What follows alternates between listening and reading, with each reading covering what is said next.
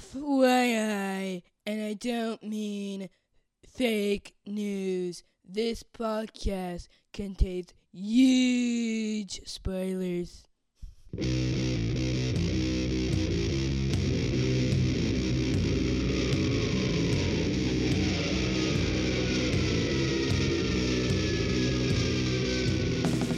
Hey everybody, welcome to the podcast that goes SNIKT. I'm your host, Jason. You know where you are, Venable, and I'm joined by special guest, Al. You're in the jungle, baby. Sedano. Hey, Al. Welcome to the jungle. We do have fun and games.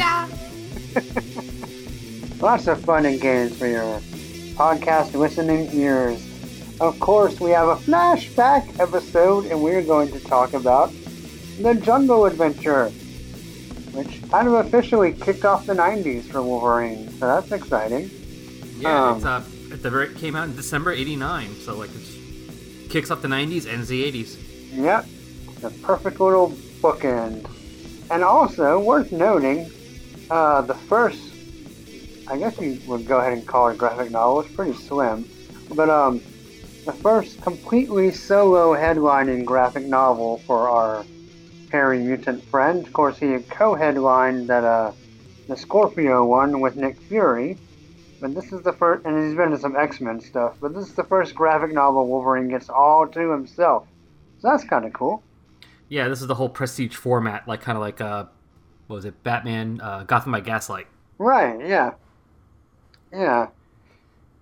So, the Jungle Adventure. So, Al, have you ever read this before this time? I've read it, I think, once before, Okay, but I know I didn't pick it up when it first came out. right. Alright, cool. This is my first time to read it. I never, actually didn't even really know about it until about a year ago. I was like, well, I'll just wait for, for the podcast to read it. And, um, yeah, so, really interesting. Um, of course, they have SNIKT with two Ks a couple of times. um, but yeah. So anyway, um, yeah, you just want to want to jump into it. Well, I mean, first of all, it's a pretty impressive one. I mean, if I knew then what I knew now, I would have picked it up right away. Yes. Walt Simonson and Mike Mignola. Right. Hello. Yeah, exactly. Yeah. Um, it's a pretty pretty badass creative team, and Mignola has done some Wolverine when he was doing his Alpha Flight run. Wolverine, he had a couple of guest appearances there, but um, his first time I think to really dive into the character, and that's pretty cool. I mean, obviously his style lends itself well to some of the more macabre elements in Wolverine, and you know, we'll get to the credits here in a second, but the colors really work well with his art in this book. Um, so, are you reading it uh, in paper or digital? Uh, Marvel Unlimited digital. Okay, cool. I didn't, I didn't look at that yet. I'm imagining the colors might be a little bit crisper, but it'd be interesting to see what you think of that as we go through it. It possibly is. Yeah, I know. I know that's happened a couple times before, especially depending on the age of the book. right. Yeah, definitely, definitely. Because yeah, the colors don't look like. I'm sure the color did not look this nice they look, back on '90. yeah, they look pretty good, but I, I they usually, uh, they usually give it a fresh coat of paint in Marvel Oh, yeah. Unlimited. So- Oh uh, yeah. Oh, but real quick, also, I'm not sure. This might have been Simonson's first time writing Wolverine. I'm trying to think if he was he still writing X Factor when Inferno came out. Well, he was drawing it. Louise was writing. it. Okay, all right, yeah, you're right, you're right. So He was writing Fantastic Four, but and drawing it too, I believe. But they hadn't got to the part where they did the quote unquote new Fantastic Four yet, which was Wolverine, Hulk, Spider Man, and Ghost Rider. Yes, no, that's coming down the pipe pretty soon, but we're not there yet. Um, no, he had just kicked off his post um, Acts of Vengeance uh, run on Fantastic Four. So did, did he ever run before that and take a break, or was that his first time on the book? Um, I think. Well, I know he's. I know he definitely was doing it during Acts of Vengeance. Oh, okay. Yes, Uh, yes, that's right. Yeah, he was. Because they had the whole trip to Washington. Yeah, Yeah, because I think cool. that was this whole point for Acts of Vengeance. Since the Fantastic Four fought everybody, it was kind of like they're just going to fight the losers, and they basically like beat the hell out of them. Like, what? one panel. Right. Now wait a second. Oh, no, though. wait. no, he, He did Meltdown. Yes, I was about to say he wrote Meltdown. Yeah. With uh, now I remember when I first picked up Meltdown a, a few years ago. I just saw Walt Simonson's Meltdown, and I didn't even know it was like a different artist. and so I was really like geared up for like, oh, Simonson writes and draws, and then, and you know, you can go back and listen to that episode for my full opinion, but it was definitely a little shock to the system to not to, to see a very very different art style than uh than Simonson's, but but cool in its own way. Um, What? Hmm, I'm only. This might that might have been the beginning. Acts of Vengeance might have been the beginning of his run. Okay. Comic Book DB real quick on his like his list of stuff. You know his uh chronology, right. and I'm not really seeing Fantastic Four going further back. Okay. Interesting. Interesting.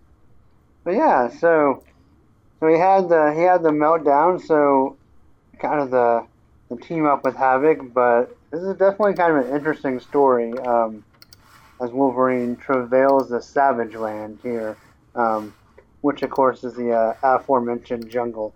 Um, so yeah, so Walt Simonson is the writer, Mike Mignola the penciler, Bob Wiacek the inker, uh, Ken Bruzenak the letterer, and Mark Chiarello, maybe the colorist. Is that? Let me see. Sorry, I let myself get down sucked into a rabbit hole for a second. Oh, no problem. It happens. Uh, where it listed on here? I forget. I'm, I'm skimming through the book. you may not get it on Unlimited because they don't always do the inside covers, and it's on the inside cover. Oh, then yeah, no, I don't have that at all. Yeah. Just whatever's on the actual cover. Right.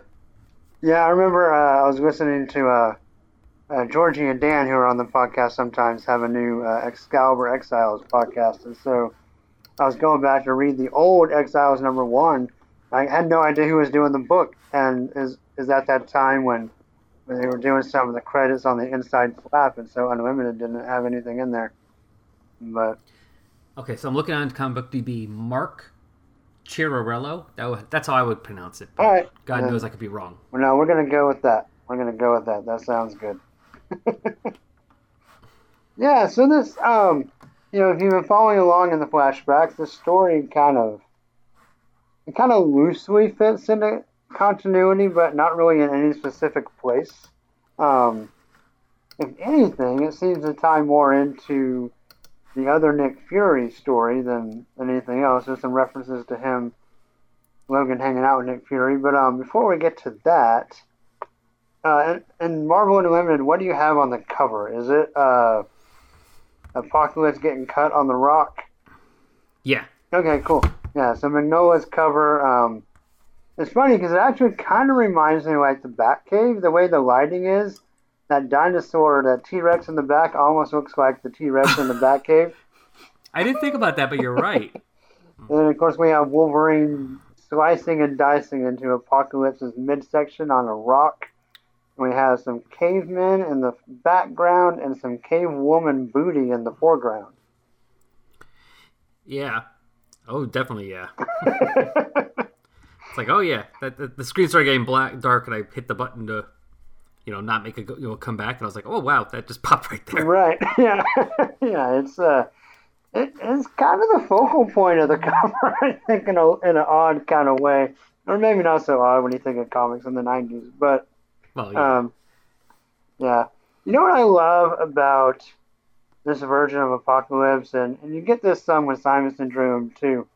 But did you ever have the? Uh, it was either the first or second release of the of the Toy Biz X Men figures. mm-hmm. So the Apo- yeah, so the Apocalypse figure to emulate his stretching, like his legs just kind of pulled apart with little pegs. Oh yeah, I think I And- remember that. And where his leg pulled apart, you see where the line is in his boot? Yeah. It looks like it could separate. Like that's what they did with the toys. That's where the toy like separated was at And raised that. him up. Yeah, that line in his boots. I always get a kick out of that. How uh, He was made well for a toy. yeah, it wasn't a bad little toy. I personally prefer the uh, um. Actually, my favorite Apocalypse action figure that I have is the um. Oh, what's what's the uh? What do they call them? Um, the little ones, the little, uh, cartoony heroes. Um, The Chibi? no, shoot, not Age of Heroes, but I ah, don't remember then. I don't know. But are these like the little tiny ones? That, do they have any movement at all or no? Oh wait, uh, is this No. like the Marvel superhero super squatters, whatever it's called? yes, based on the yeah, show. yeah, yeah, yeah, yeah. It's that one. Yeah, the, Okay. the Apocalypse Of one's course, really there's an nice. apocalypse figure for yeah, that. That's awesome. yeah, so it's pretty cool. Very cool. All right. Well, Al, thanks for coming on. Of course, uh, you've been on before, we've been swapping shows a little bit. Uh, we'll Yep. we'll talk a little bit later about everything you have going on, but of course, worth mentioning the uh, the Resurrections podcast, um, rocking and rolling, um, just yeah. So thanks for coming Yep. back on. I appreciate it. Anytime. Yeah. It's always fun. All right. Well, let's get into the fun. Welcome Yes. to the jungle. So, Al, where do we start off? Well, we start off, and I mean, we kind of know this, but it doesn't tell us. But you know, it's in the Savage Land. But we start off, we don't know this, in a cave with a bunch of cavemen, and basically their shaman, we're assuming, is you know, telling the tribe a story about the son, the, about the son of heaven, how he dropped from the sky, touched his chosen people, and flew back to his home again. Yeah. Yeah, so it kind of sets up like this is our story. Um, I really like the uh, the headdress on the shaman. It looks like it's maybe a saber-toothed tiger without the teeth or some kind of bear, like prehistoric bear. And then the yeah, And then the way the fire casts its shadow on the cave wall I guess it just very just kind of creepy. Like you know we're about to hear a story about Wolverine, but it almost makes it feel like you're about to hear a ghost story, and just I don't exactly. know, sets up a pretty cool thing. Um, and then they see this rock where they're worshiping this lighter, and then um, what what flies in? Yeah, it looks like a little personal plane with Wolverine on it as he lands there. Because they're all freaking out. What the hell is this? Right. And he Right. go grabs a lighter and it says to Logan from Nick. Yeah. And basically, I realized this when I was reading it. Basically, Wolverine is Bugs Bunny here. Because he comes in, gets the lighter, lights a cigarette, and says, What's happening, bub? Now think about this. You could see the exact same thing. It's an animated series. You got cavemen around this shadowy thing. Because remember, at first we can't see what's on top of the rock until he, you know. Right. Oh, no, you can see it's a lighter. lighter. But imagine it's a carrot. and all of a sudden, Bugs Bunny lands, gets out of the plane, starts gnawing on the carrot, goes, What's up, Duck? That's exactly what Wolverine just did. I just realized, oh my god, Simonson just wrote Wolverine as Bugs Bunny for the first page. That's first page. hilarious. Yeah. So he shows up in his basic uh, 80s going into 90s Wolverine kind of Madripoor garb, a little bit Indiana Jones. Um, I love that the sh- the lighter is like an officially licensed shield lighter. I really got a kick out of that. Yeah, Um, to Logan from Nick. with the little sealed insig- insignia on the bottom. Pretty cool. And of course, the cavemen are like, whoa! I like the little puff, puff, puff kind of uh, onomatopoeia in there as well. Um, Yeah. yeah.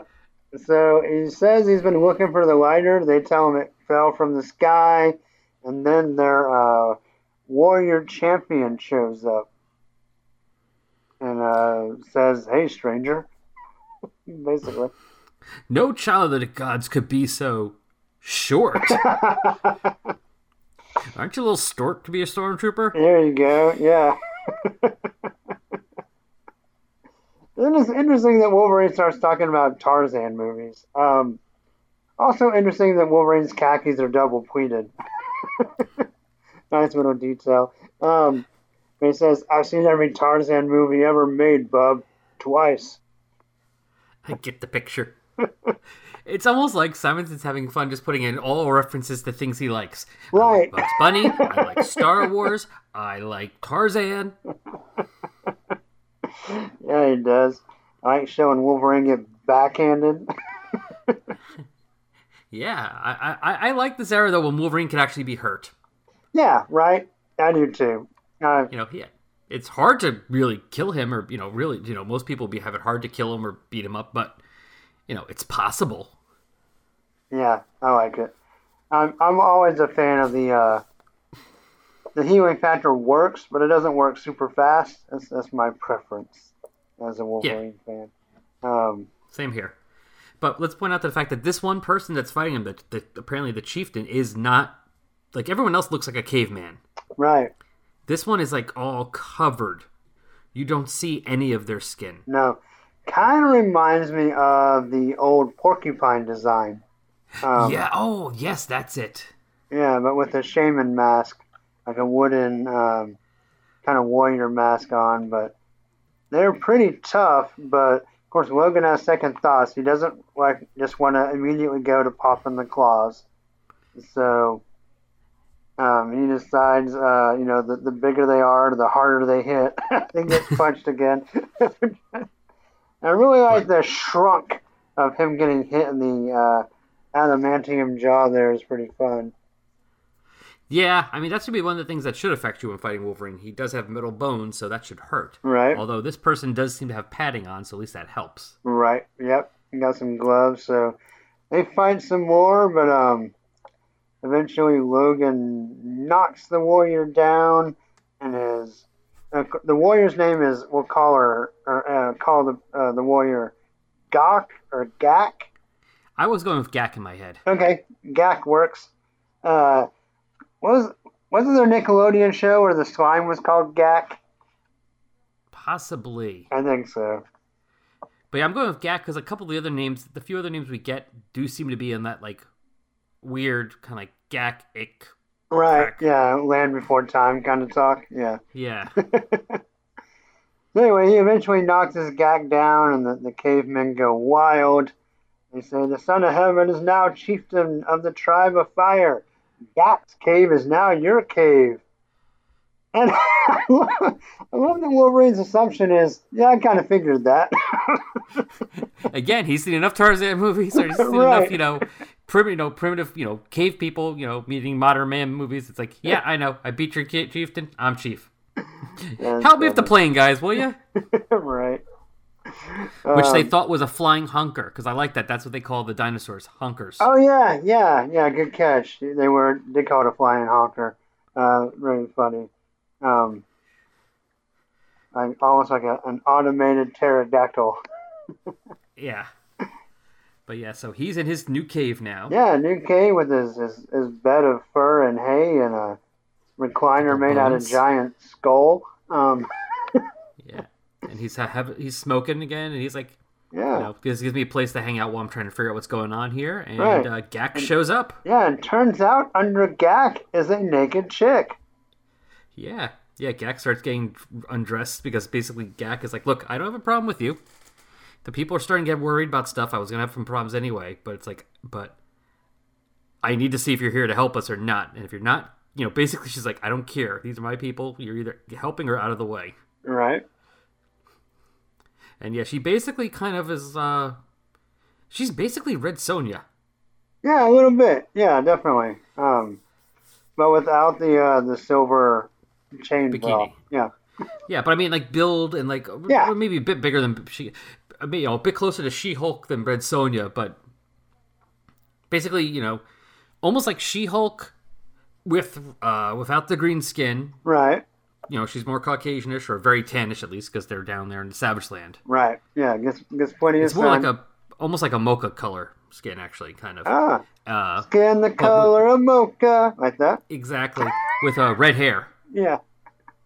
So is she living with Mina Loca? Oh. I, I like this fact that Wolverine's like, you know, all cool. He's like, oh, okay, cool. He's like, look, I'm not taking sacrificial virgins. Like, I'll help, but like, I'm not. You don't have to do that. And she basically just picks him up. Right. Right. like, you are adorable. I like you. I also love the panel above that when she gets pretty close to him and you know she's nice and topless and Wolverine has this giant smile on his face, like, oh yeah. Yeah, so she kisses him with a big mm, smooch, um, and she says, "Is it true you are no god but a man?" Uh, And he's like, Well, I never claimed to be a god, but I am the toughest mother in the valley tonight. Don't you be forgetting it. Oh, and so is that a phrase? Is that like a real phrase? Toughest mother in the valley? Um, I'm sure it's part of a phrase. There might have been something maybe that accidentally got erased, you know, after the mother. Oh, true. Yeah, yeah. Because Right. wouldn't that that would make more sense, right? That would sound. I mean, if you heard that, that would make more. You know, you wouldn't question that. Right, yeah. I just didn't know about the valley part. Like, if that was something people said. I'm Right. just assuming they're in a valley. Oh, okay. Well, actually, I don't know. I just a assumed they, literal valley. Okay. I assumed they were in a valley, and that's what he was talking about. I'm the toughest mother in this valley. All right. Well, I'll go with that. He wouldn't say that if he was on Mount Everest. He'd say, "I'm the toughest mother on this mountain." That's, there you go. All right. It's very geographically specific. Uh, I'll go with that. I like that. um, so she asks where he's from, and he basically starts talking about where he's from. Um, he's this time talking about New York. He was on Broadway. Um, so he says care of Patch, but I feel like he's not trying to say he was Patch, but like Patch got him the tickets. so like he got the tickets as Patch, but then gifted them Yeah, I wasn't sure what that meant, or like I, I thought maybe like uh, like somebody sent him a, a patch a the ticket. Oh, maybe so. Yeah, but but he, had, of course, by this point is has just hung up the Patch identity. So um, Oh, he has. Okay, so yeah, Yeah. because this is right around Wolverine twenty one. It looks like, and uh, right during the Acts of Vengeance issues of uh, X Men. right, yep. But then he can't find his lighter, and so that's kind of where the quote unquote mystery starts. Um, he meets some guy with an accent, but Logan says it's a fake. and then he gets a mysterious note from Jean Grey. And he's like, this doesn't even smell like Jean. With a very, how would you describe that face he's making there? It almost looks like a vaudeville comedian or something. I don't know. Yeah, it was a look. I, re- I didn't. I didn't even. I feel stupid. I didn't even think about this until just now when I made the comment about Batman Gotham by Gaslight. Because that looks, and this is very, because I just realized, oh yeah, that's the face he, you know, that face was in Gotham by Gaslight a lot because it was kind of like I guess a way of Noli drew because he drew but Gotham by Gaslight. Oh, yeah, yeah, true. I didn't even think about that when I made that comment, because, but yeah, I, I guess it was kind of a. See, I don't know. When I read Gotham by Gaslight, I thought that was kind of like a stylistic thing he was doing for the Victorian age there. Ah, okay. But I guess maybe it's just a style of Mignola's right there. But yeah, I'm not really sure what to call it. I mean, his really big lips. The nose kind of is just like drawn from the front. right. It's kind of a blank spot where the rest of the nose is, just but only by the fact that you have this little like outline of the of the base of the nose. You're just assuming the nose the rest is there, Right. and the eyes almost look like they're shut. Yeah, he's like squinting or something. It's it's a weird, weird Wolverine face. forgot his re- Logan forgot his readers. Yeah, he forgot his bifocals. He was like, "It's damn it." What does it say? Hold it closer. Hold it far away. yeah. so, but he decides to to to, to play along, and um, someone recognizes him as Wolverine, and looks like Iron Man's hand, but of course it's just some random bad guy. And then we get our first SNIKT with two Ks. Yeah. As Wolf, yeah, as this guy basically starts having a flamethrower shoot at him, so Wolverine cuts up some of this the ground to use as a, a shield. yeah, yeah, it makes a sidewalk shield. Very interesting. It's a big whoosh. I really like the uh, the colors in this section where, with the bright oranges and stuff. Looks really cool. Yeah, like all you can see is just the fire around him and just some outline. Yeah, it's pretty nice. Um, yeah. So where do we go from there, Al? Uh, Wolverine apparently it's taking a sec. It takes a second to recharge, I guess. So he tosses a rock at it and at the guy, and it hits it in the right place because all of a sudden the guy himself, the guy, guy with the flamethrower, is on fire. All right. So Wolverine cuts open the uh, fire fire hydrant to get the guy to cool down, but it's too late. Yeah, He is charbroiled. he is. I love that he threw the rock with his claws. Yeah. That's pretty cool. Yeah, it's like he scooped up a piece of chunk of rock and kind of like lacrosse or something. Yeah, yeah. Like, tra- did you ever play trackball when you were young? No. Oh, the heck oh, is that? Yeah, it's it's like a like a two man lacrosse without without all the violence. Um, basically have this Ah. like big plastic hand like scoop handle, but it's got like a track in the middle of it. So if you catch it just right, it, the ball runs down the track. And then when you throw it, it runs back up the track and gives it like extra like velocity and curve. It was it was a fun little game. I don't. Huh. I never remember anybody else that played it besides me and my cousins there. So I don't know if my granddad just found that somewhere. Uh, Is it possible they made it up? it was no, it was too manufactured plastic, but um, oh, okay. but yeah, but no, I mean it felt like something a little bit made up, but he got it somewhere. so who knows? So, But yeah, yes. guy is Okay. guy is uh, charbroiled, but he's, he sees that there's a um, cyborg hand on him. Yeah, he can't find the uh, the flamethrower. He realizes it's inside the guy.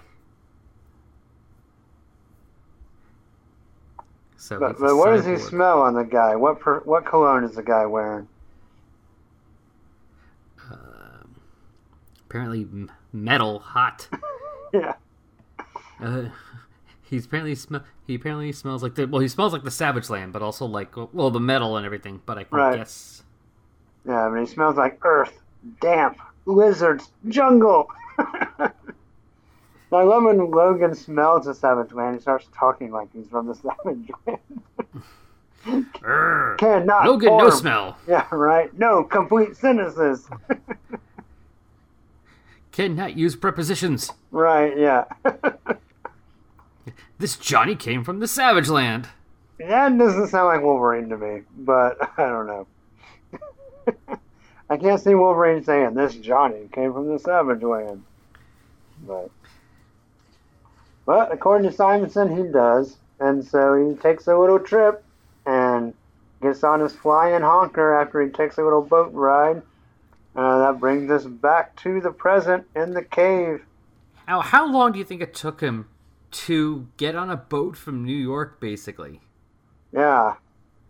Down towards South America, and then get on a ship, the, the thing to fly over around?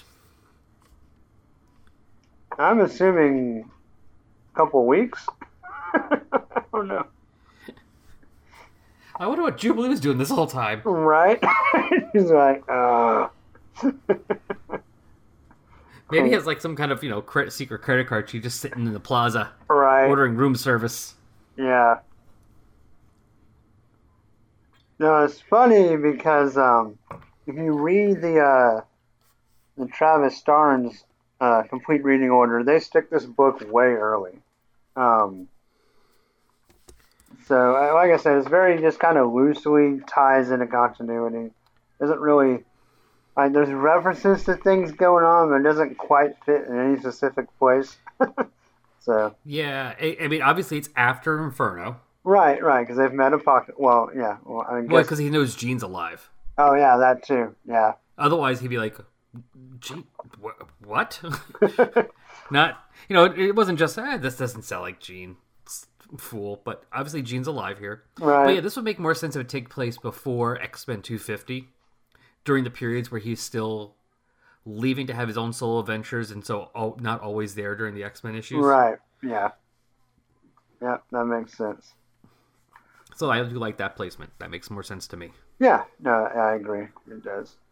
Um, so Gak blows out the candle, and then we skip to the next morning.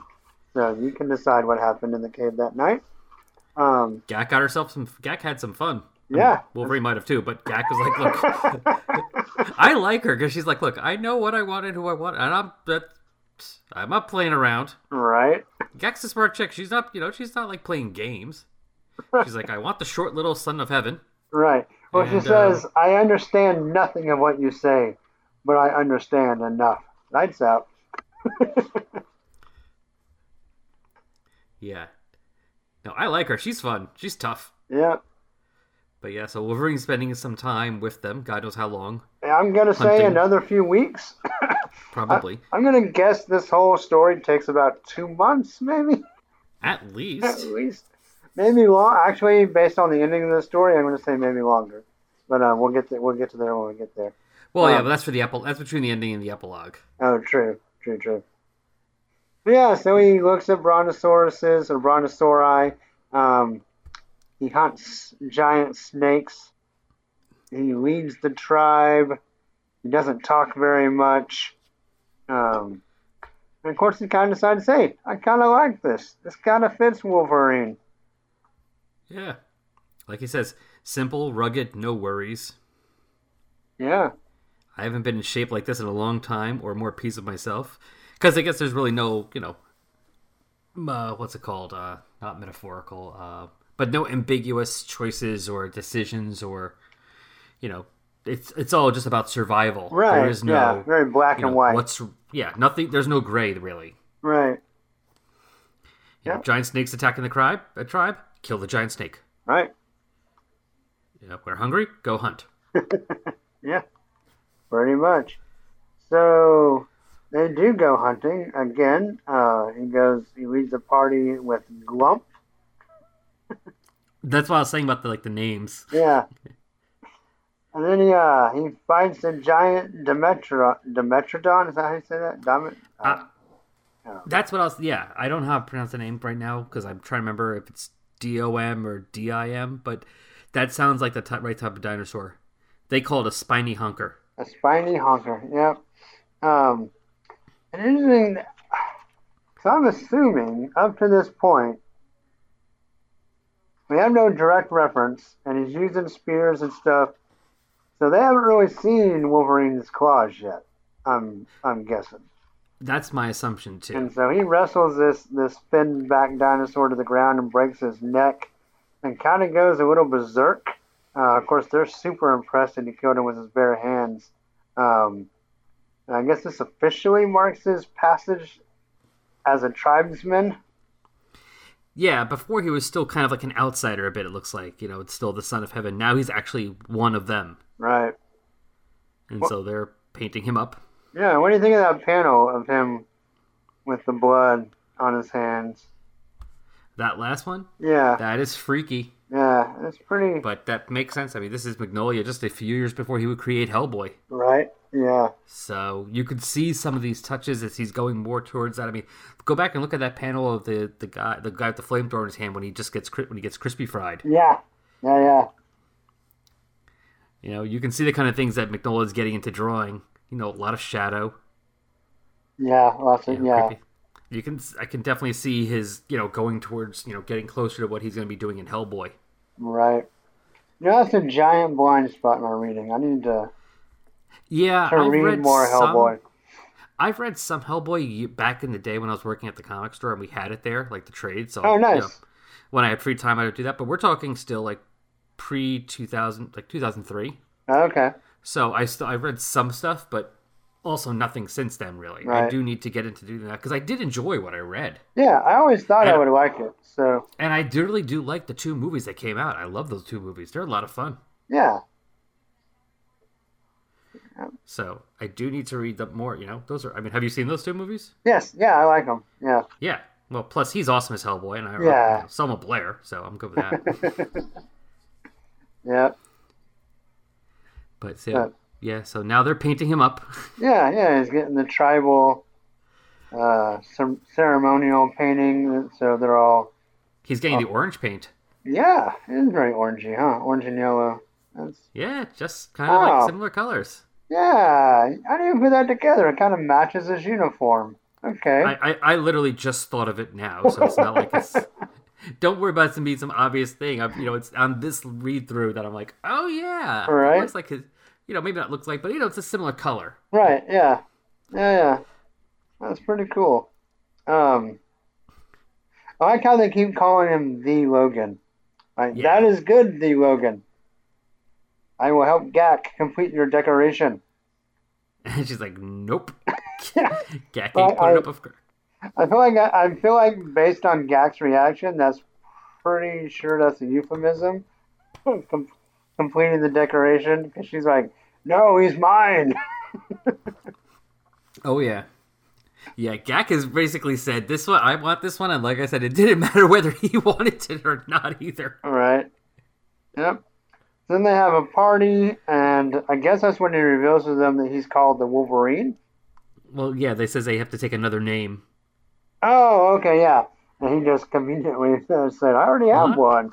one. I'll be the Oh, it works Wo- out. Yeah. The, How the about? thing I like about that is that I'm sorry. Go on. no, go ahead. I was gonna say he, he was like, "Well, how about I'll be." Oh yeah, the Wolverine, and they're like, "Yay!" He's like, "Score." Do they have Wolverines in the Savage Land? I have to wonder. I don't know. But I like this last panel. I've never thought of Wolverine as a dancer, Right, but he is. No. but he, him and Gak dance and party and sing all night. Right. I mean, we've seen him, we've seen him sing many times. Usually, it's though drunkenly walking home. right. I mean, he granted, I don't know if he's ever done karaoke. He might have, but I mean, his singing is more along the lines of, uh, what is it? That that scene in Jaws when they're on the boat, Oh, right, right. the "Please I Want to Go Home" song. Yeah. You know, he's sing- that's his singing, but he's he sings still. But I've never actually thought of Wolverine as someone who dances. No, but yeah, not. he's dancing around the fire all night. all night long. I wonder, all night. I wonder if they Um, play Stevie Wonder down there in the Savage Land. I don't know. Wait, no, that's Stevie Wonder. That's not Lionel Richie, right? Lionel Richie. Yeah. Sorry. No worries. No worries.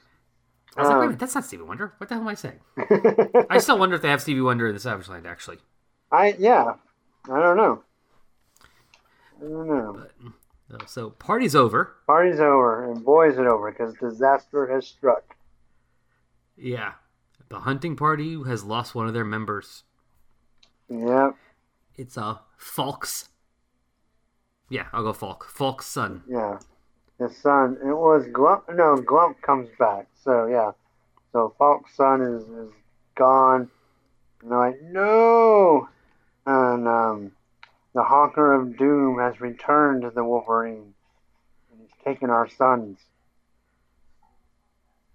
Oh no, the Honker of Doom. Yeah. Doom! And this panel of the Honker of Doom is pretty awesome. Um, oh, this whole page is Yeah. great. It's all so it's This all is- like a dark greenish blue with lots of shadow as they fight this T Rex. It's pretty pretty amazing. Yeah, and especially that first one. You're right because I love that reverse, basically the reverse thing where it's the, the whole thing is in shadow, but the the mouth is all white, Right. like pure. Just there's no other color. Yes, that's pretty. It's pretty amazing. Yeah, it's pretty Um, awesome. And of course, it looks like that Falk's son gets eaten by the T Rex. Yeah, Chaka or Chaka. Um, yeah. Uh, there's an L there, so Chaco, but I kind of want to call him Chaka. or as you mentioned, Land of the Lost. right. Or Chacal. I don't know. Oh, there we go. He's French. Yeah. It's Chakel. So yeah, Chakel gets eaten yeah, and uh, by the, the Honker of Doom. yeah, and the the the tribe kind of turns on Wolverine a little bit. Not necessarily him directly, but they're kind of like, well, they sent the God sent us you, and that was supposed to be cool, but now they still want more sacrifice, and my child is dead, but you're alive. I don't like that. In fact, he so doesn't like it, he spears Wolverine right in the set, right in the gut. And Yeah. Of course, Wolverine's just like, "Are you done? I love that. we done Is here? this done yet?" yeah. and of course, the tune changes. Is like, "You uh oh ah crap." right. He's like, I, I changed my mind. I changed my mind. but Wolverine's feeling nice. Yeah.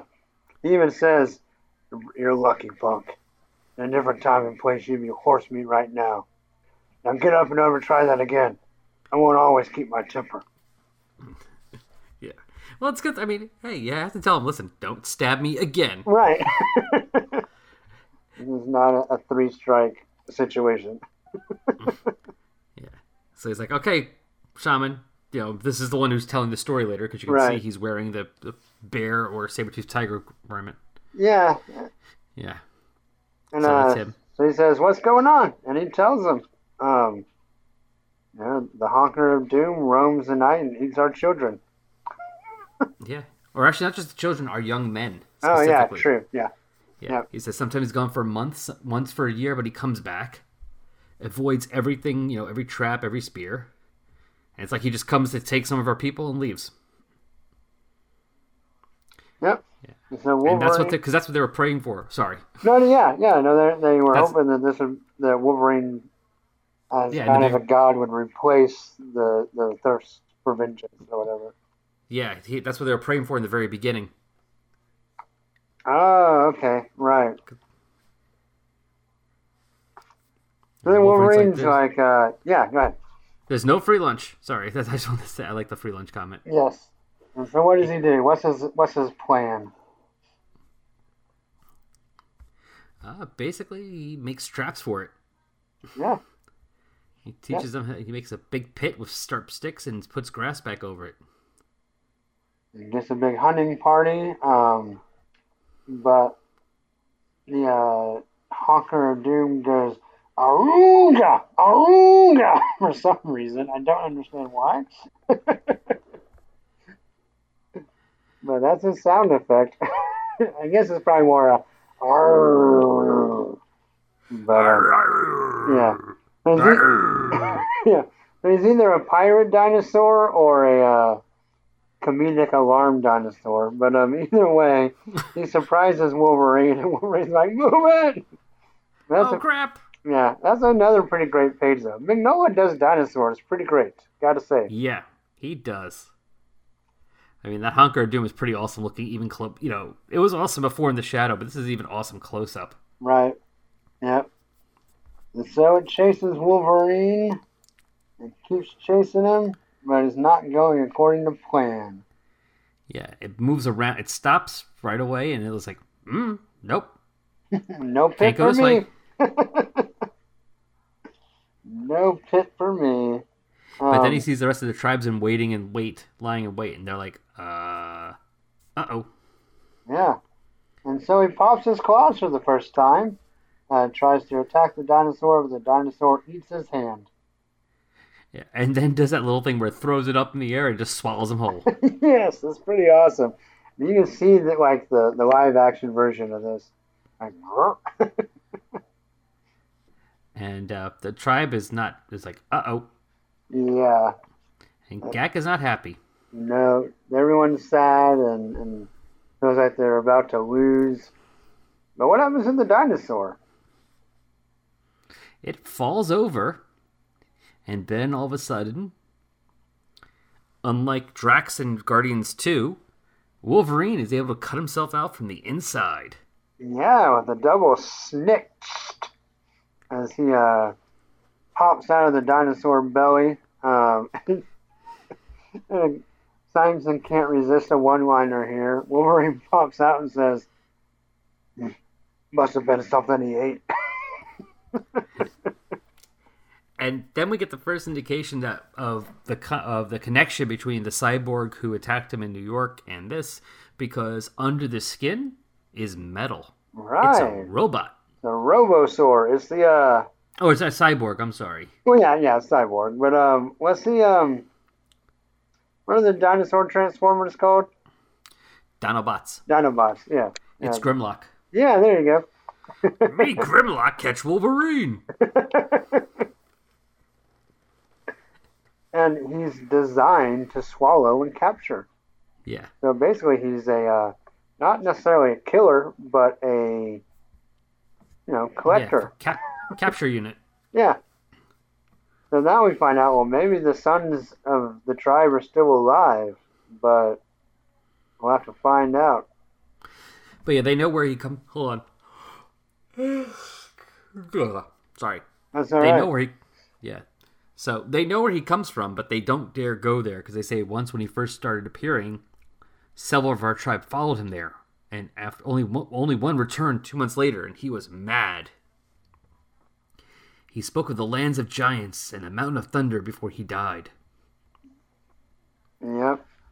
And then we find out that Gak destroyed Wolverine's flying honker, so he couldn't leave. Yes, she wants to keep him. Yep. It's almost like she's miserying him. Yeah, pretty much. Yeah. Oh goodness, yeah. Uh, that scene where she chops the ankle still gives me shivers. Yeah. oh yeah. Oh god. Yeah. ah. Blah. Ugh. Yeah. Okay.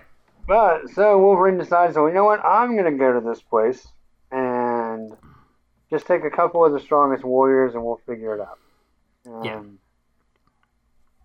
So at some point, Yeah, they're doing a hop. They're doing a like so. There's like another couple, you know, maybe a week or t- week or so here of them going across the Savage Land. right? But where? So wearing his loincloth was Wolverine hiding his costume. Well, he's got looks like he's a sack over his shoulder. Okay, yeah, you're right. You're right. He does. So, so that must be where the costume is. Otherwise, you know, um, I don't want to know. The same place that uh, the watch was hidden in Pulp Fiction. Okay. and those pointy boots. Ouch. All right. That's not brown on the costume. This is the yellow. Co- this is the yellow and blue costume. But he decides to slip into something more comfortable. And so he pulls on his Wolverine duds. That's a pretty great panel for the first time we see him in Yeah, costume as Wolverine. by Mignola. Um, lots of shadow, so not super light, vibrant or clear, but really just sets a menacing tone. Um, it's pretty cool. Well, I also like the fact that Wolverine obviously believes in uh, coordination. You know, because he sends the tribesmen home because it's a little too dangerous for them. He's like, okay, I've been hanging out here and this is great, and that's why he's wearing the loincloth. He's like, but with a cyborg and everything, this is more like an X Men thing. So I might as well be dressed Right? to be an X Man now. you know, he definitely believes in close coordination. He's That's like, when I'm right. Patch, I wear these, and when I'm Cave Boy, I wear this, and now I'm Wolverine, so I wear the Wolverine clothes. Right. Well, Because yeah. It just makes it easier to make action figures that way. Well, yeah, that too. Merchandising. That's right. Spaceballs the loincloth. the kids love that one. That's funny. Alright, so where does he go? He goes in this cave, and what does he find? Or what he finds? smells Yeah. pain and fire and then finds a trap door. Yeah, yeah, yeah. Trap The door- hard way. Yeah, the hard way. Um, falls down to a thud, wakes up in jail, and, and who's got him? Happy apocalypse. Very. Ha- uh, I would even. I would dare say jovial apocalypse. Um, and he he can't resist the one-liners either. He says, "As if I'm required to, by law to say this. How nice of you to drop in so unexpectedly." I know. I'm kind of envisioning this version of apocalypse sounding like the ghost of Christmas Pat of present. Right? You know, the big giant one. Hello, everybody. I mean, Wolverine. That's funny. This is what I do the other 364 days of the year. right? and Wolverine's like, "Oh, brother." Literally, that's what he says. He's like, "Oh, brother." Uh, so we find out that Apocalypse had a plan. Um, he's been monitoring Wolverine this whole time. Wolverine snarls at him. Um, he's, Oh, and this is interesting. yeah, what we got here? What he says in that top panel. We haven't met before, but when we are finished here, Apocalypse will be your conf- confidenter and mentor. Yeah. Technically, that does happen eventually. Oh yeah, yeah. Wolverine will eventually, in like a decade or so, right. but still, be, you know, he will eventually become one of Apocalypse. He does become one of the Horsemen. Remember Yeah, the Horseman of Death. Right. When they when they did that first astonishing X Men run, the three issue miniseries. Yeah. Oh wow. Yeah. I remember the reveal of that because initially they wouldn't tell you who it was, and then um, because they had a Wolverine on the team, and you thought that was him. Remember, that was like a fake Yeah. Wolverine, or maybe that was the maybe that was the when they were that was a scroll, I think. I don't remember. Ah, yeah, we'll get we'll get we'll get back there eventually, listeners. Um, Yeah, you'll get there eventually. This is like a decade down, so you have a while, but still, yeah, you know, little preview. You know, you, it, it's not really a spoiler because mo- most likely you'll have forgotten by the time you know this conversation by the time we get Right. there. But you just kind of get, you know, and you see this. I, I, I think this is really cool because you kind of get the same giddy, fulfilling my purpose from Apocalypse. Like Wolverine's finally, like he's finally found his prize specimen. Kind of get the same vibe that like how Sinister kind of gets all excited about the Summers and the Greys, like, and that's his perfect kind of experiment. And Apocalypse is kind of like, yeah, finally. I've been trying to make like the best, and Wolverine's like the best. Like, all right, I can do this now. My plan is coming in fruition. You will be my perfect specimen. Um, Yeah, because he's making cyborgs out of these cave people. right. Which I don't know. I guess that By the way- kind kind of fits with the Apocalypse. I don't know if cyborgs are really his deal necessarily, but Yeah. By the way, it's interesting. Look at these. So you see some of these cave people in the uh, these like little specimen, giant specimen tubes. you know, Yeah. being held in stasis. Not specimen tubes. They kind of look like the uh, the healing tube Luke Skywalker's in in Empire Strikes Back right. Yeah. in the back of the tank. But look at them now. They drew them basically as an outline. But look at the way the outline's drawn between their legs.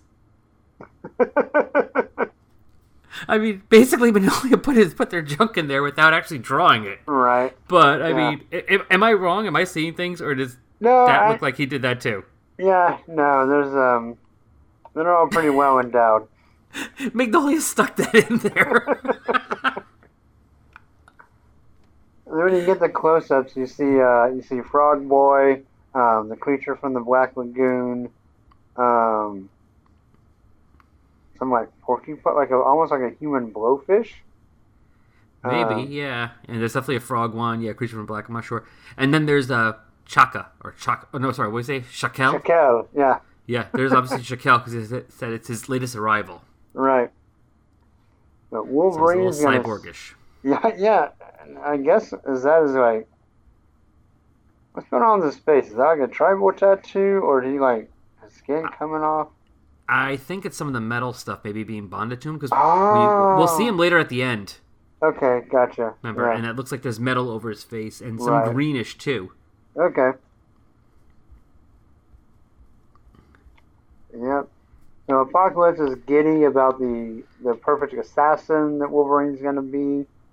But again, we've already established Apocalypse looking for horsemen, specifically being excited about mutants.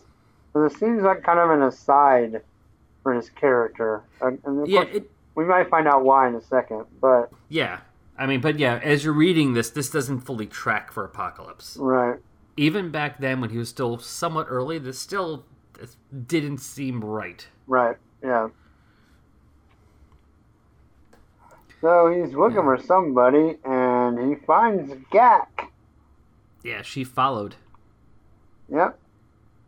And she made me a cave woman, but she knows how to throw pipes. Yep. And he's like, "Oh, I know who you are. You're Wolverine's large lady friend." Right. So of course Wolverine's like, Apocalypse, let her go. Um, Yeah, I'll do whatever you want. He's like, even if I believe that for a second, which I don't. right. like, but it doesn't matter because when I do that, when I finish with this, the whole point is you're gonna do whatever I want anyway. So, Right. okay, I'm gonna do what I want with her. But I can, well, and what he wants to do is have Wolverine kill her. And he says, Yeah. "I'll keep the young woman alive. She she will become your first lethal test." Yeah, but she has his lighter and she tosses it at him. Yep. And he, of course, he's Wolverine, so he catches it with his feet in his boots.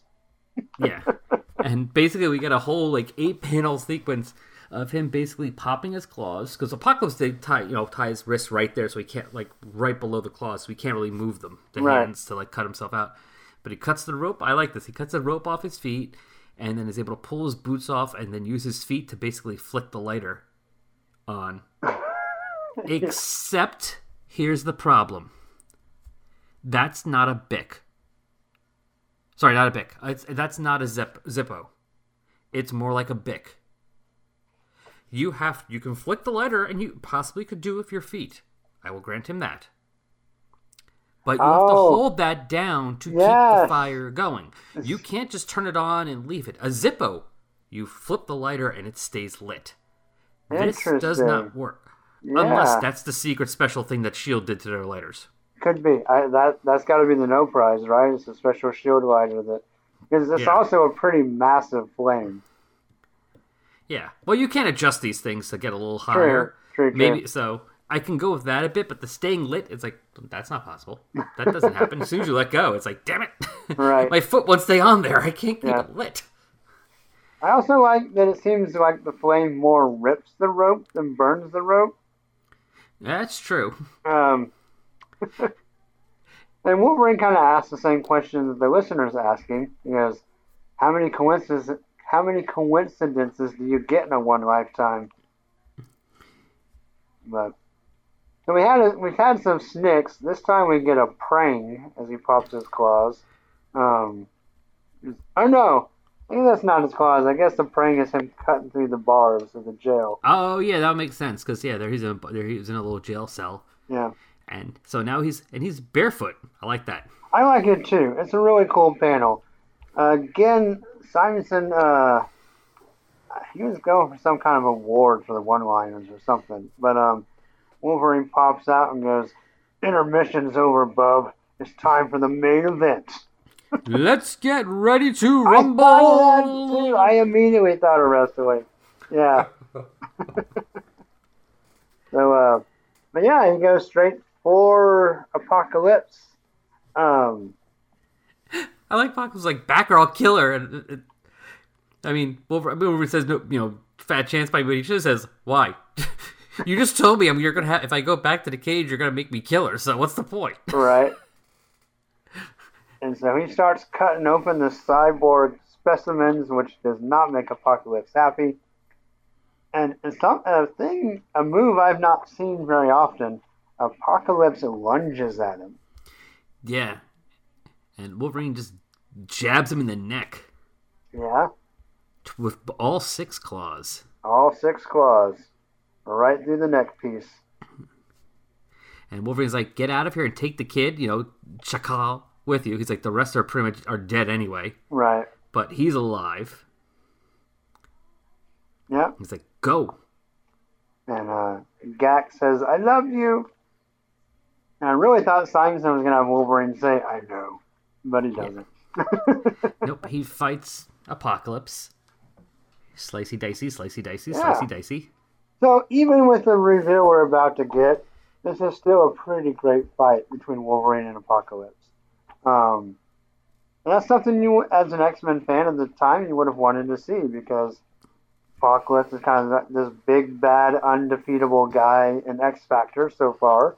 Um, and Wolverine, you know, is the best he is at what he does. So it's kind of a fight for the ages, which makes this next part a hair disappointing, but you know, enjoy the fight while it's going on because it's pretty awesome.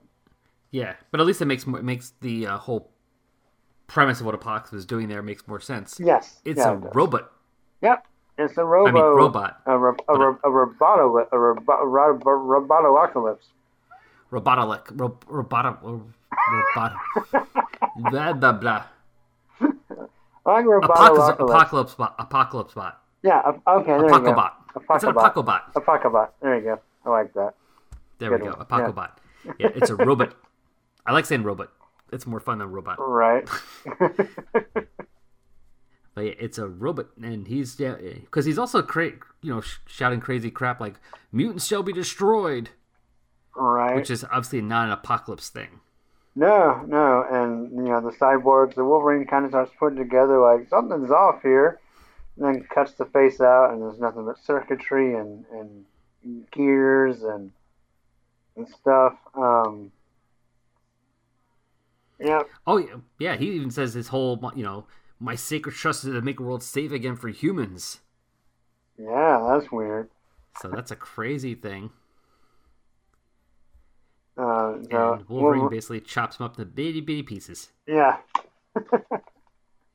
yeah, so the art in this this two page fight is pretty great. I really, no, almost a four page fight, really. Um, as Apocalypse fights back as he's losing. Um, got all kinds to crush Wolverine's face, but he can't, of course, because it's adamantium. But um, yeah, it's pretty great, pretty great, pretty brutal fight. Um, Yeah, he. I, I like that he grabs him by the head, yeah, and Wolverine just kicks him in the face with bare feet because he still has no boots on. right. Yep, and just keeps slicing and dicing until eventually the Apocalypse is a shell of a robot, and Wolverine stands over him victorious. These panels are great. Oh yeah, that last panel where he's won. The just it's just the whole white background Yeah, with just Wolverine and the Apocalypse Apocobot laying there in pieces. Yep.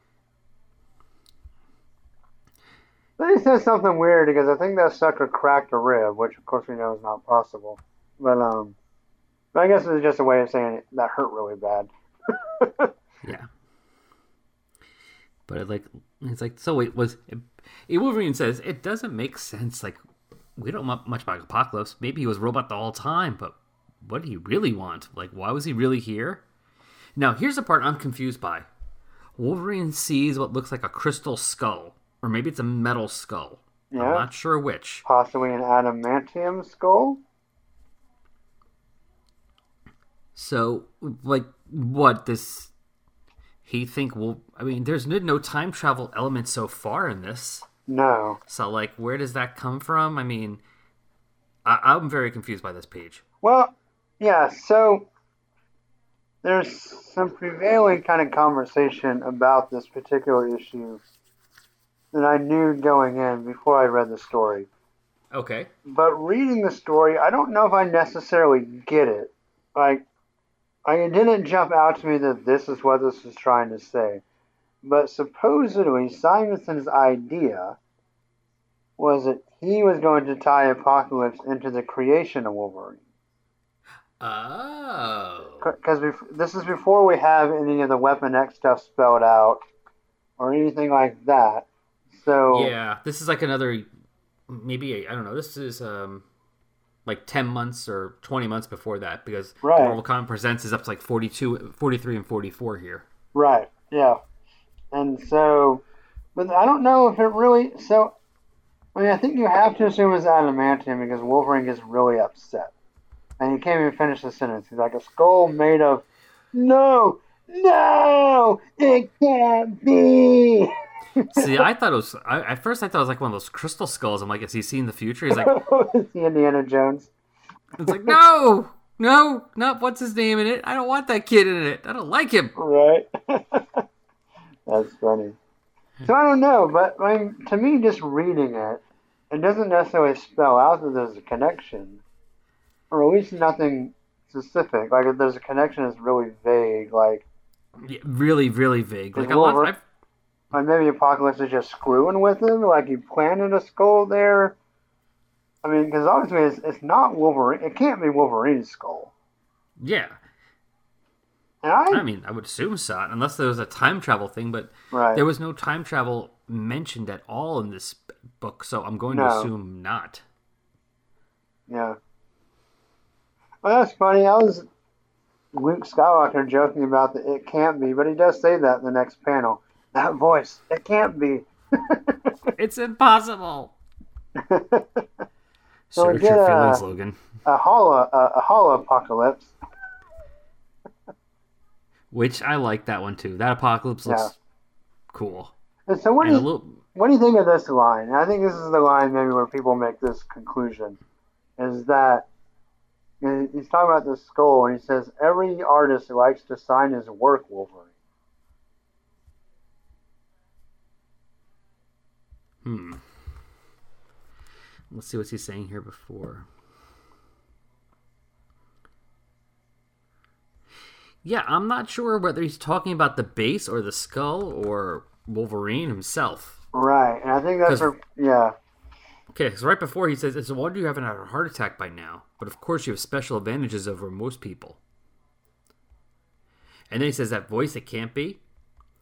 And he's like, "Why not? Every artist likes to sign his work."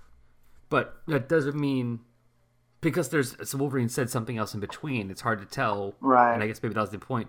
Is he talking about just the skull, the Yeah. base, Or the hologram itself, the talk about- robot? yeah, or the healing factor, because he says you're not having a heart attack because of the healing factor.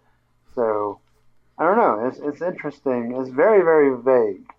But I guess if you knew the behind the scenes, that maybe, I don't know if Simonson said that in interviews or not. They're like he wanted that to happen. But there's definitely a prevailing kind of theory that that was the intent. So, I don't know. Yeah, me either. But either way, this is the real apocalypse. Yeah. He's like, I wanted you to do this, so thank you. Yeah. then we find out it was all a big plan. He stole the lighter and sent the fake letter and had him follow the lighter to the Savage Land so that he could take out the ro- the Robocalypse. Yeah, because he was even the guy. Yeah, Yeah, he was even the guy that gave Wolverine the, the, the that Wolverine made fun of for his accent. Oh, he was the guy? Oh. Okay. Yeah, because he says, um, yeah, wait. Well, first of all, I do like the fact that even though he had to kill, uh, destroy the robot, he's impressive. He says, uh, what was it? Uh, my robot subverted his original programming, constructed a logical framework for the salvation of ordinary humans, and put together a plan of action. I was quite proud of him. You know, but basically, it's like, yeah, he would have become a nuisance. I couldn't have him working against me. Uh, I knew you would be his next target. Arranged to have you meet your would-be assassin in a most public place. So Apocalypse sent Wolverine the uh, the ticket. Right. Yeah. Okay. Yeah, the deaths of a few innocent bystanders always seems to spurn the hero onto greater and greater heights. What? Pity you missed the second half of the show. I myself thought it was rather better than the first. But I appreciated your critique. I shall work on my British accent. Oh yeah. Okay. Interesting. So Apocalypse is playing dress up Yeah. and going to show. I want to know what show they went to. I don't know. I mean, that, that Broadway show, yeah, that Wolverine said was okay. But how? Now, Wolverine told us that it was okay when he's telling Gahck his story. So was Apocalypse listening in in the cave? What? What? What do you mean? Well, so because he goes, I appreciate the critique of my show. Like, Well, the, of my of my British accent. Remember the guy? Oh, Remember right, he right, told the okay. guy, Yeah. yeah, nice fake British accent. yeah, because he was also critiquing the Broadway show. That it was okay, not bad, not great. Yeah, Um, well, yeah, well, he's just saying pity. You know, you missed the second half. I thought the, it was better than the first. Yeah.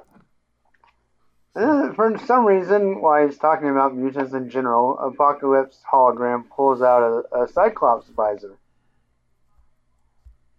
Yeah, he you know has those.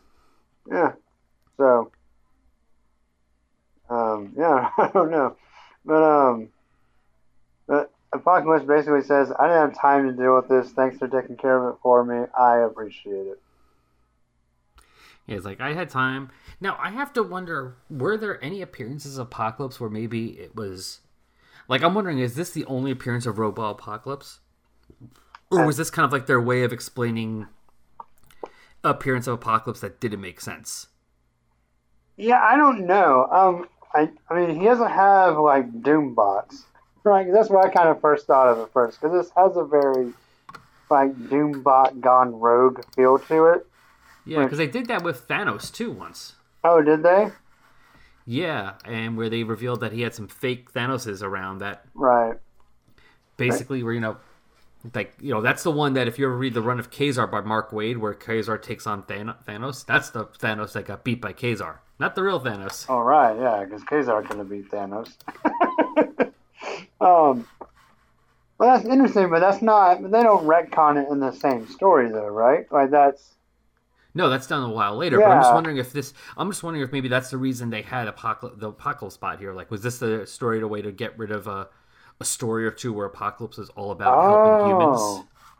I don't don't- know. You're like that makes no sense I don't. I think I read all of his appearances up to this point, though, so I don't remember anything like uh-huh. that. I'm looking here right now. Because before this, I think he's only been X Factor. in X Factor and some Acts of Vengeance issues. Well, he also appears in this uh, apparently in the Marvel graphic novel 17, The Revenge of the Living Monolith. Oh, okay. I have not read that. I don't know. I don't know Yeah. what that is. It came out the same year as it came out in 85. Oh, or it's covered interesting. in 85.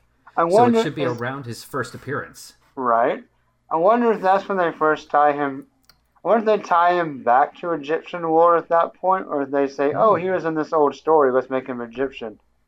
But let's see, here's that X Factor, X Factor 28, Classic X Men 25. So one of the backup stories, X Right. Factor 34, an annual, Handbook to OHOTMU, Fantastic, interesting. Maybe Yeah. he was doing it himself. Fantastic Four 335. Yeah, that's the Acts of Vengeance. So basically, for n- no reason whatsoever, he flies over Washington D.C. and everybody freaks out, but then he just keeps flying. and X Factor 49. I mean, except for that, I really don't see anything reason why they would have had to retcon something because and because Right. then this because everything was done in X Factor. Right. Yeah. So okay, so maybe I'm wrong about that. Uh, yeah, it's a good theory, though. I, I just don't know, though. Um, But oh well. yeah. So Wolverine decides he's going to take the lab apart. Um, he smells some gas, and so he throws his lighter in there and blows it up. Yeah, I guess this is definitely Shield One because I think it has a, a a grenade in it. I don't know, something. He does something that, like, makes it light up after he throws it into the gas. So I don't know. Yeah. But it makes the volcano erupt when the base blows up. And they're like, oh no, the Wolverine. Yeah. Know, we will not, you know, and then they see him fly away. but I thought Gahck destroyed the little prop plane. Shh. Okay. anyway, yeah, he flies away um, into the, the moonrise. Um, and then we see Yeah. the end of the story. And what what do we see in the last panel? That's interesting. Uh, hold on, my thing went from uh, full page to guided view, Oh, okay. so I had to get it out real quick. Yeah. But yeah, so the, we go back to the first, basically like the first page, of the chieftain saying, you know, he left, but we shall never forget him. Right? You know, he came at a, our, our, you know, time of our greatest need. And uh, he says, we will dwell in the hearts of his people forever. And obviously, we know some of them will remember because we have that one guy who's alive, and I'm assuming it's probably his father next to him. Right. But he's more kind of cy- he looks kind of cyborgy. yeah, he's still got the metal eye. Yeah. And it's obviously at least, well, let's see. Let's assume it was only a month or two months there, so seven months and. at least, it's at least seven months and uh, I'd say a year or two after. Yeah. 'Cause we have a little uh, caveman Wolverine baby. I mean, that's the assumption we're supposed to make, right? Yeah. Um, now, according to Comic Book DB, the kid's name is Erista, Yeah. So if I remember right, but it only gives this one appearance. So I don't know how they got a name if he doesn't appear again. uh, because way, way later, um, like early 2000s, um, this lady comes back. And Jack? yeah, I don't remember that being her name, Because it only it only lists her only appearance as oh, this book too. Well, maybe it's not then. There's a story. All right, so there's another story in the early 2000s where this wild woman shows up and claims to have been like an ex-lover of Wolverine. And I thought, and it's very reminiscent of this, but maybe it's not the same. But they also refer, because it's one of those weird stories that, you know, sometimes stories have a flashback and you don't know if it's just something you didn't read or if they're telling a new story but in flashback. You know, you know what I mean? Yeah. So I was I, I was never really sure what which that was, and that was before I started researching everything I read.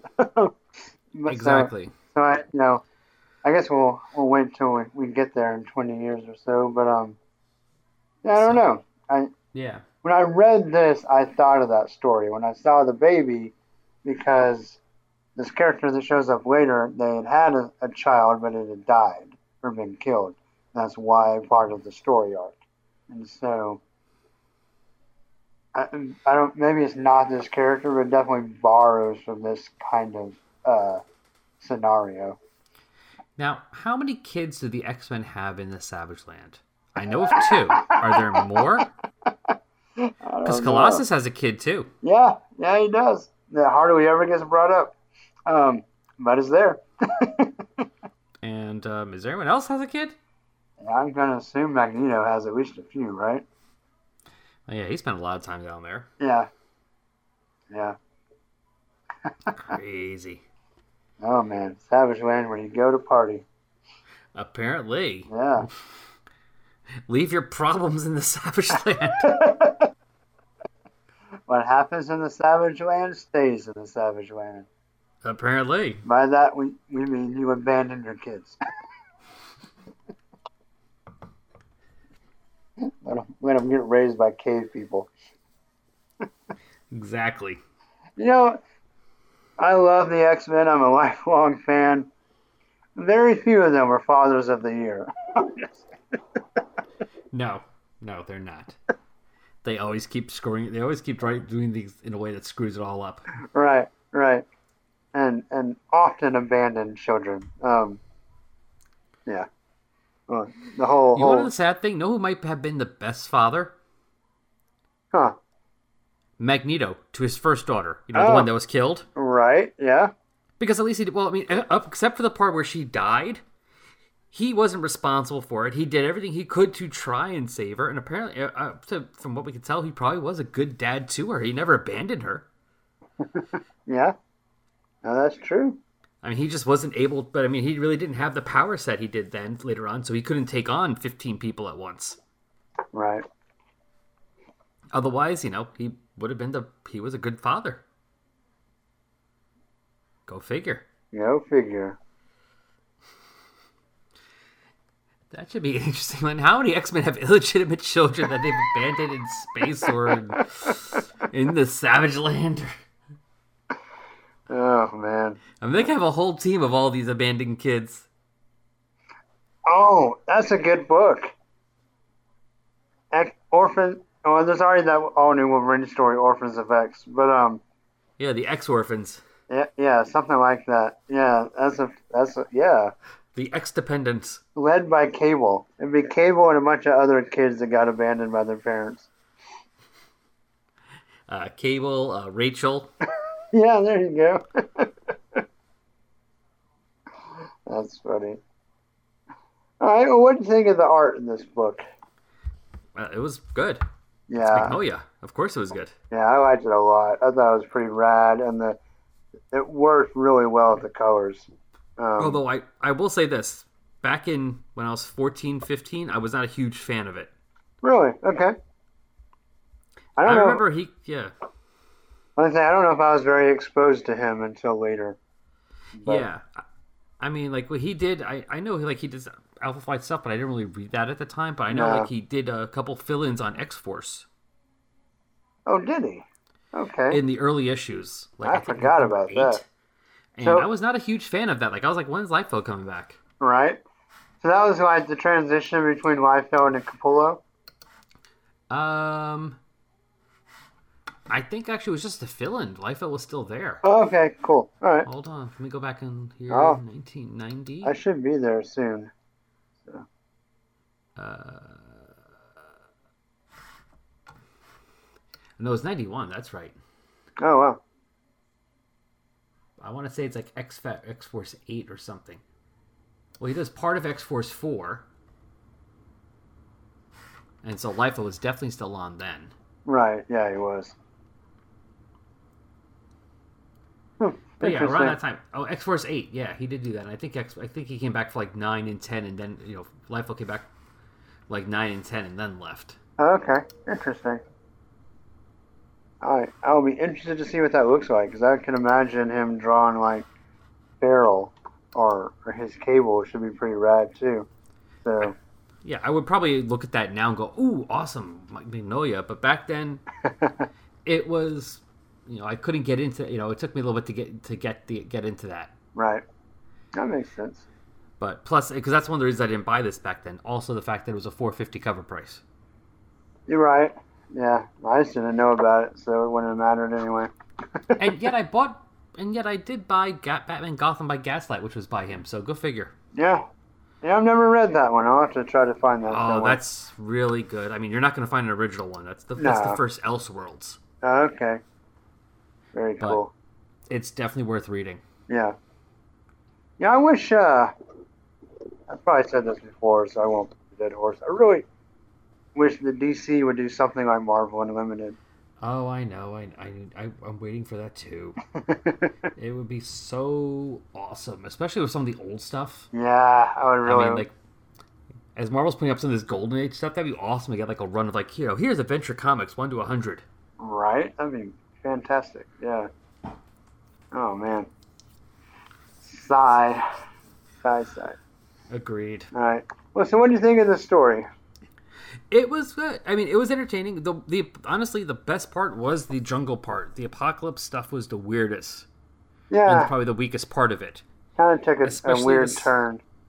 Especially this whole fake apocalypse and then real apocalypse set him up. It's a little weirdly convoluted, especially if there was no other like if they were trying to have a ex- way to get rid of a problem apocalypse, you know that they had like, hey, why? You know what?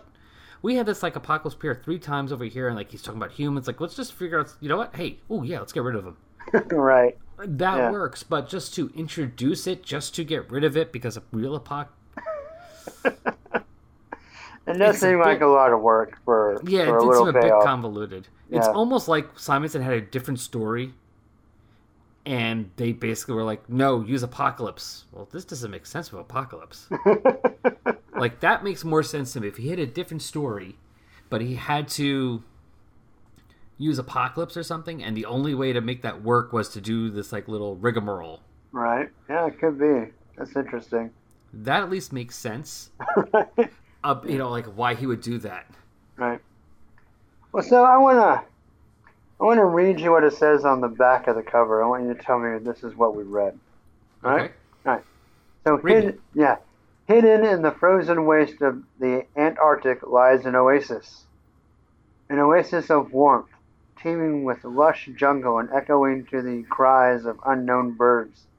There, strange tribes of half men stalk the mist, hunting great beasts that once roamed the earth millions of years ago. It is a place of mystery. Into this lost and forgotten world comes the mutant Wolverine, the deadliest hunter of them all. He's looking for a few good answers, and he's not going home without them. SNIKT! Well, I guess I mean technically we did get all that. yeah. It just makes it sound like this. uh, It almost makes it sound like, um, well, speaking of apocalypse, like Apocalypse Now or um, uh, Heart of Darkness. Like you're gonna see Wolverine take this like deep, long journey into the Savage Land to go on this big like hunt. Uh, yeah, Yeah, and instead it's kind of like a party. right. He gets there, he's like, "Oh, you're a chick. Okay, I'll have your way with me. God. Have your snooze, have your snooze snoo, snooze snoo." That's funny. But I mean, yeah, technically we do get all that. Yeah, yeah, I guess we did. That this might not be as much of the you know the point of it as it makes it sound, but we do get it. And that, that, like I said, I think that is the better part of the book. I mean, Yeah. the end isn't bad. I mean, there's some good stuff there. But out of the you know the sections, I definitely prefer the parts with Wolverine with the tribe and in the in the tribe as as opposed to the uh, apocalypse part. Right. Yeah, I would agree with that. All right, sir. Well, what would you like to grade the Jungle Adventure out of six I claws? But like I said, art's good. I mean, Yeah. it's Mignola. It's early Mignola, so it's not as good as he'll get, but it's still damn good. And it's still an enjoyable read. It's just that ending part is a little uh, section's a little weird, so I'm going to give it four out of six. It's still pretty good and still worth a read, but we're not calling this like an amazing classic. Right. Just, you know, worth a read. It's wor- it's you know it's fun. Yeah, I would. I would definitely encourage any listeners of the show to track it down. Um, if nothing else, just to look at the, the great art and the cool color work. You know, I'm right there with you. I kind of waffled back and forth between a four and a five, but eventually, because of kind of the incongruous story, settled on a four.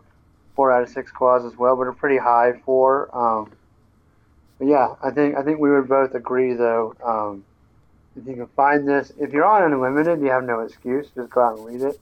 Um, If you're not and you find a cheap copy somewhere, I'd, I'd recommend picking it up.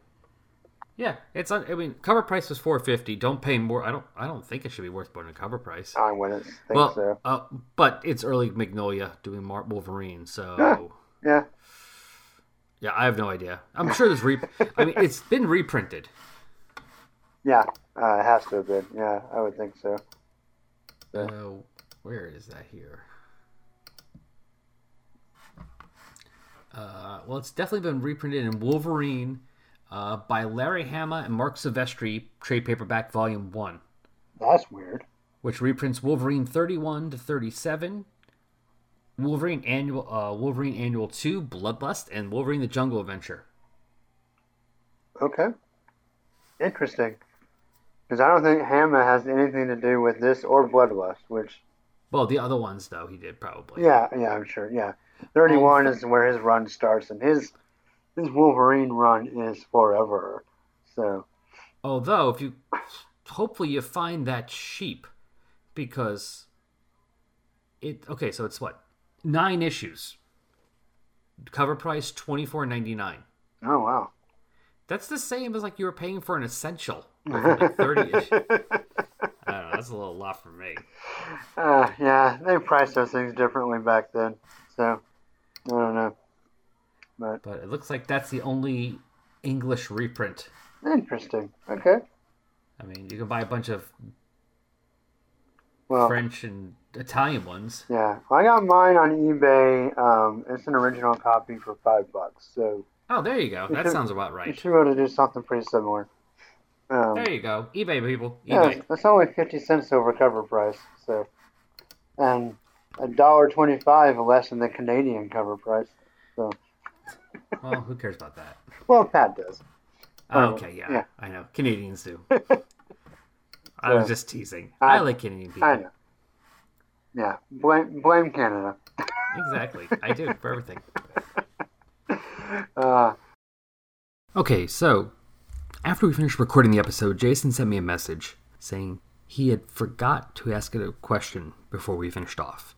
He wanted to know if my opinion would have been better or worse, or more or less interesting, if Apocalypse really was behind Weapon X. Well, my answer is both yes and no. Back then, in 1990, I would have said yes. I thought that would have been a cool idea. You know, have Apocalypse be behind Weapon X and making Logan into Wolverine. But now, I'm definitely glad they did not do that. Since that time, we've had so many reveals about so many characters being really behind so many other things. You know, that whole Romulus thing with Wolverine, the Sinister really being behind the orphanage that Cyclops was in. There's so many more I can't even think of right now. Oh, Apocalypse was behind the whole rumor of the 12. That's another one we don't need another. So I am glad he was not involved in that. So I agree with Al, but for different reasons. so how about how about them apples? Um, so I I do a yes and no kind of for me as well because yeah, had I been reading this back then and had I known what Weapon X was, I would have been yeah, put Apoc- Apocalypse in charge. That's pretty awesome. Like you know, gives it that layer. Um, well, I think Al makes great points about you know, kind of that's maybe too much connectivity in light of everything we've had since then. You know, that's definitely true, right? Lots of things interconnected, but we have to remember, and he brought up some great examples, right?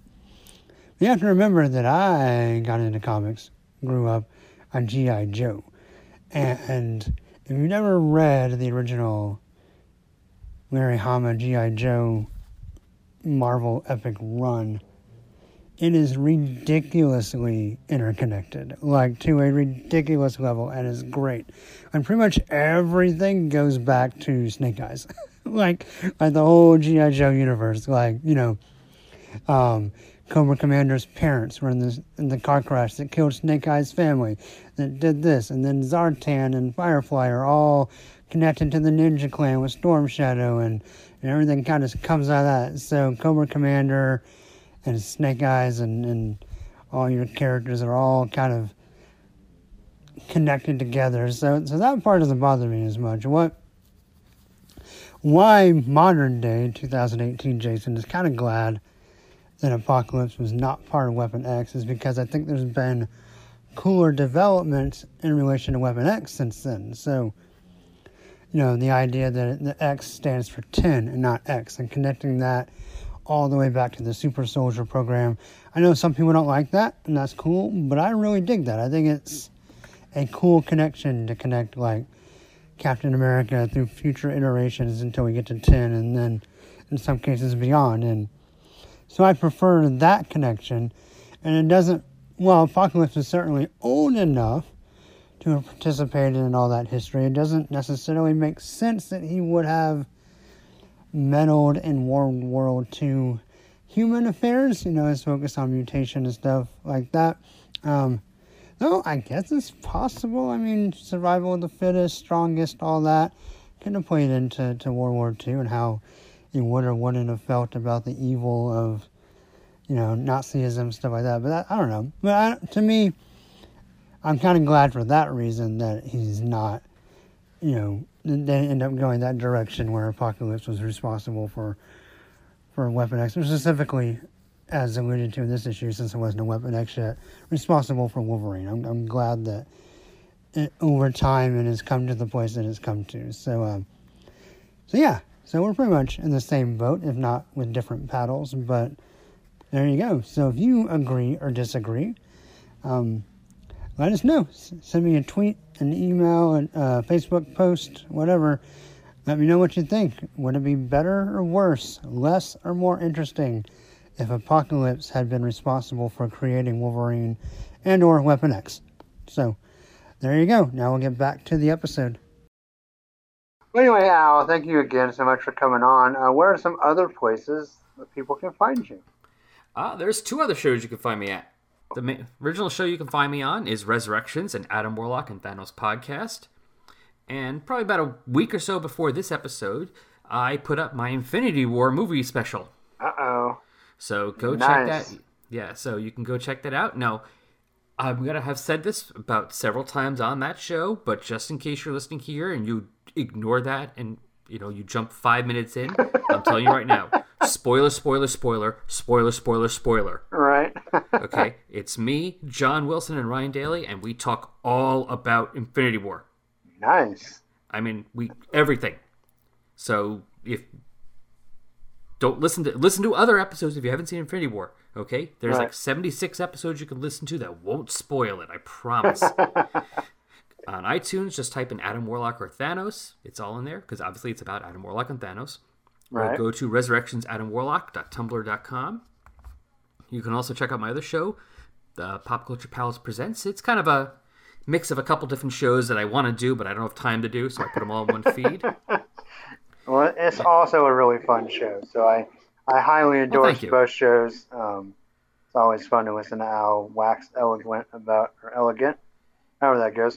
Either um, one. about his different topics. And I'm actually I'm looking forward to um, eventually starting the Resurrections podcast over. I've listened, you know, here and there, but really am hoping to really like when I get to those books, like to actually read them. Because I'll, I'll say to your credit, and, and listeners take this in mind, the episodes are good even if you haven't read it. Which some of the, you. a lot of the ones I've listened to, I haven't read the issues yet, but they're still really entertaining. But I think it'll even be even better when I actually get a chance to read the books in my reading project and then go back and listen to them again. I'm looking forward to that. So, Well, thank you. yeah. Appreciate that. Yeah. So yeah, that's where you can find me right now on the internet. All right, cool. And what's uh, what are y'all's Twitters?